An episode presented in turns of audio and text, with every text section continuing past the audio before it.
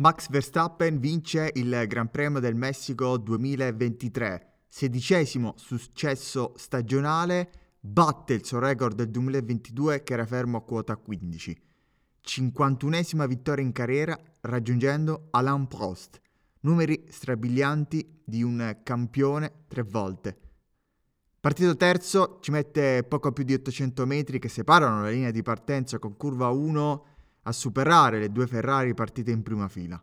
E di lì, sia con la gomma media nel primo sprint e soprattutto sia con la gomma duro, favorita anche dalla bandiera rossa che gli permette di montare il secondo treno di eh, gomme eh, dure nuove, si accende le sigarette e porta la sua RB19 al traguardo vincente.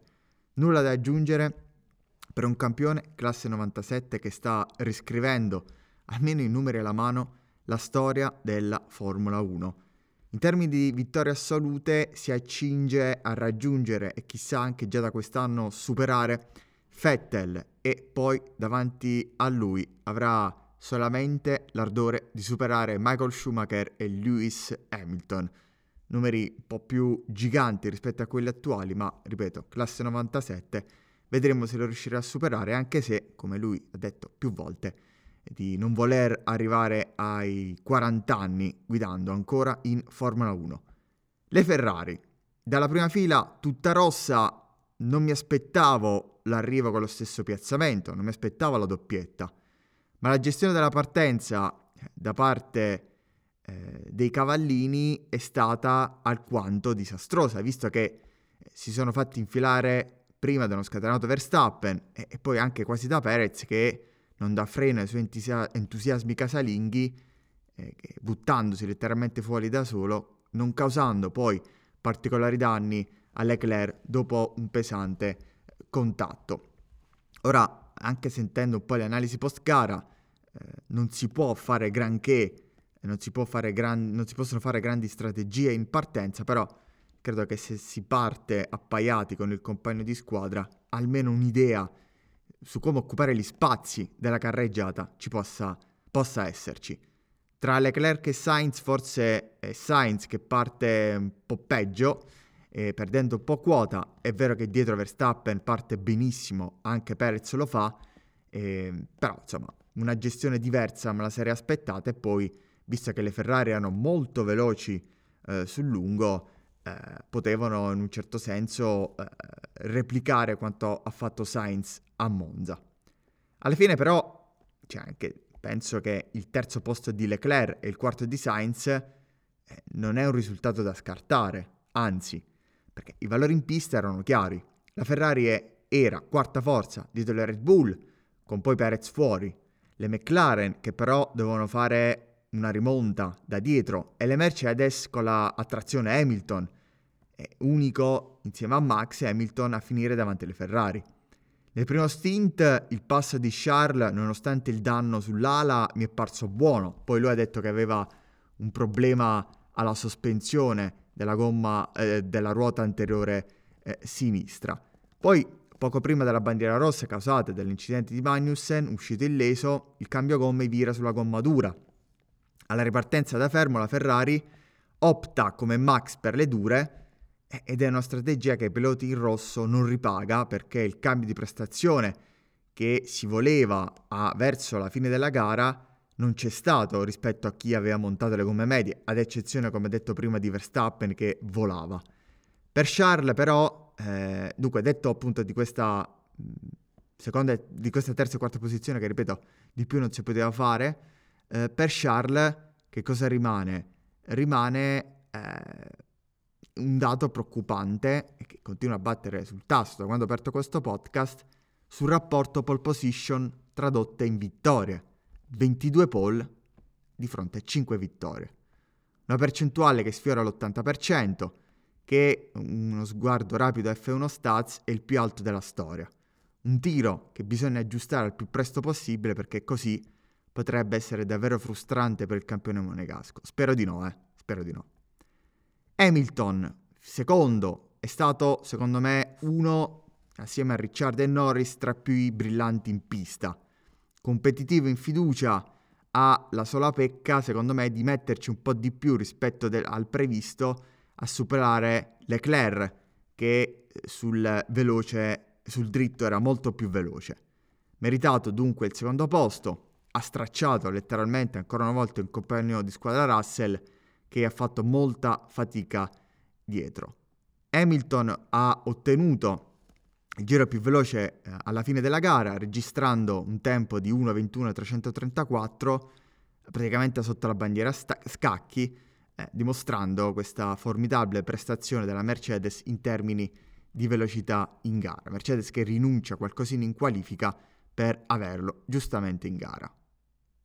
Detto delle Ferrari, terze e quarte, Sainz secondo me è stata una gara che abbastanza anonima, ma non per colpe sue, era, aveva un passo inferiore rispetto a Leclerc, però è stato bravo a mantenere la, la, quarta, pa- la quarta piazza. Quinto posto per un rimontante Norris, partito dalla diciassettesima piazza, una McLaren sì competitiva, ma che a differenza delle, delle ultime uscite ha fatto fatica, ma comunque ha ottenuto il massimo rispetto a quello che poteva ottenere, detto onestamente. Russell, sesto, che sembra guidare un'altra macchina rispetto al compagno Hamilton, non porta qualcosa in più alla causa Mercedes per la lotta nei costruttori con Ferrari. Nel mondiale costruttori infatti non è cambiato niente perché il distacco resta di 22 punti. Settimo posto per un altro pilota che oggi merita gli encomi, ovvero un ritrovato Ricciardo. Partito quarto, per forza di cose deve cedere il posto alle macchine superiori alla sua, ma a mio avviso tiene botta più, più del previsto. Non solo perché batte il compagno eh, Tsunoda, ma soprattutto perché tallona il posto occupato da Perez in Red Bull. Alfa Tauri che in Messico porta una specifica aerodinamica che gli ha permesso di essere competitiva sin dalle, dalle prove libere del venerdì. Anche Tsunoda, perché ho detto Tsunoda? Perché anche Tsunoda era abbastanza in palla e chissà si trovava pochi, poche posizioni dietro a Ricciardo. Però eh, Tsunoda non mette freni alla sua esuberanza e causa un contatto con Piastri sbattendosi fuori poi dalla zona punti. Piastri, ottavo, anche lo di rimonta. Eh, nono Albon, che in un certo senso rimedia ai track limits della qualifica del sabato che, che non gli hanno permesso di partire nella top 10.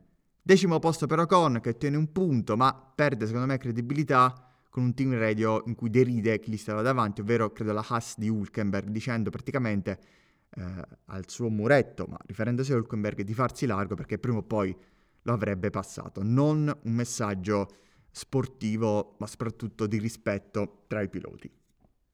Come accennato, la gara messicana è stata sospesa al 36 giro a causa di un grave incidente che ha coinvolto Kevin Magnussen, il pilota danese ha affrontato un improvviso guasto alla sospensione posteriore sinistra mentre percorreva la successione delle curve 8 e 9 del circuito dei fratelli Rodriguez.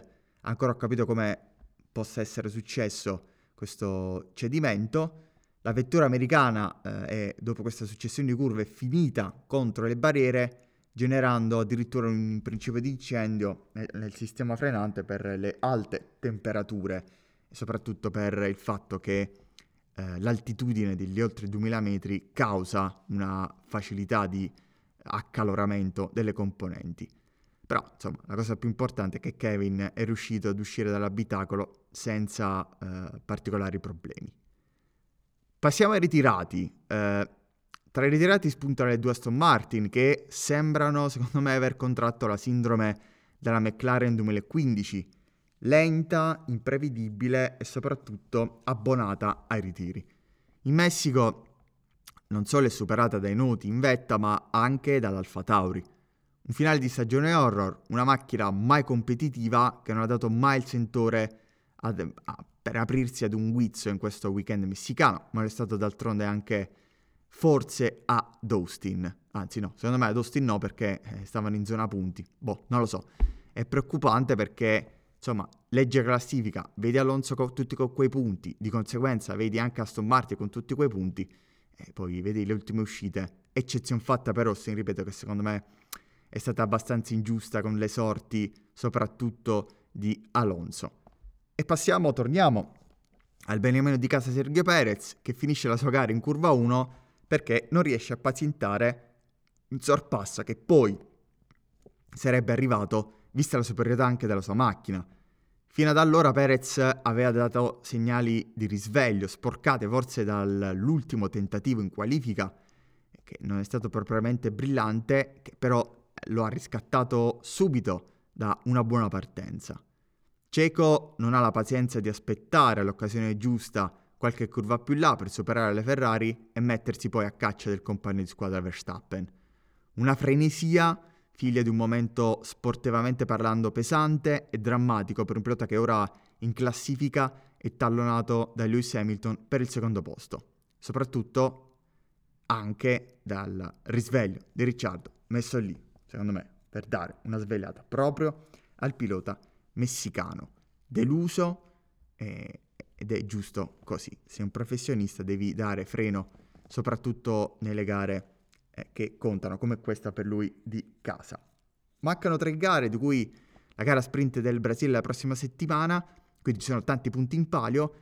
Il mondiale dal punto di vista dei verdetti, ovvero eh, piloti e costruttori, è sì deciso da tempo, però bisogna definire, bisogna definire i piazzamenti che oltre ad avere un significato, ripeto, di soldi, cioè più finisci in alto nei costruttori, più soldini prendi, è anche vero che eh, poi anche nei piloti serve a stabilire le gerarchie per il prossimo anno e soprattutto per eh, quelli che devono avere un po' più di mercato, appunto di farsi largo per sedili più prestigiosi. E la lotta, le lotte sono tante, dalla, dalla lotta tra Alfa Tauri, eh, Alfa Romeo, Haas, e Williams, eh, poi la Stone Martin che deve rialzare la china, la McLaren che tallona eh, Ferrari e Mercedes che a loro volta lottano per il secondo posto, stessa cosa appunto per il campionato piloti, eccezioni per la Red Bull e per Verstappen che hanno già vinto e stanno bene come stanno. Grazie per essere arrivati sin qui, questa analisi del Gran Premio del Messico 2023. Prima di chiudere vi ricordo di seguire, se ancora non l'avete fatto, il podcast su Spotify e sulle principali piattaforme, quelle che preferite voi, e soprattutto su YouTube. Se vi è piaciuto questo episodio lasciate un mi piace e se non l'avete ancora fatto iscrivetevi al canale perché più ne siamo e meglio è. Ciao e grazie.